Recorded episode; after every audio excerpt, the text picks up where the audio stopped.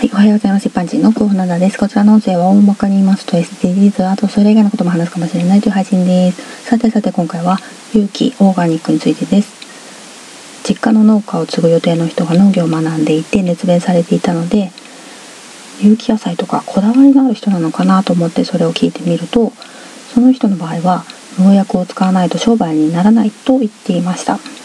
農家は農業をして売り上げないと生活できないわけだから現実問題農薬を使って大量生産大量受注みたいなやり方の人たくさんいると思います。でも農家の中にはね手間が倍かかっても有機やオーガニックに取り組んでいる人たちもいるわけです。化学肥料や除草剤や農薬を使わないやり方ですね。環境に優しいというのは生態系を守るということも言えるし人間の体にもいいっていうことですね。農薬を使う場合日本は基準が定められているんですが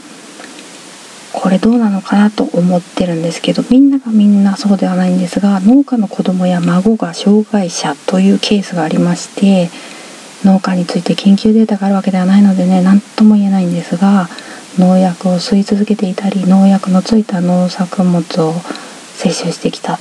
かそういう中で遺伝子レベルで農薬が影響してないとは言えないんじゃないかという気がしてなりません。え農薬については過去配信113も合わせてどうぞ。ではでは今回この辺で次回もお楽しみにまた聞いてくださいね。ではまた。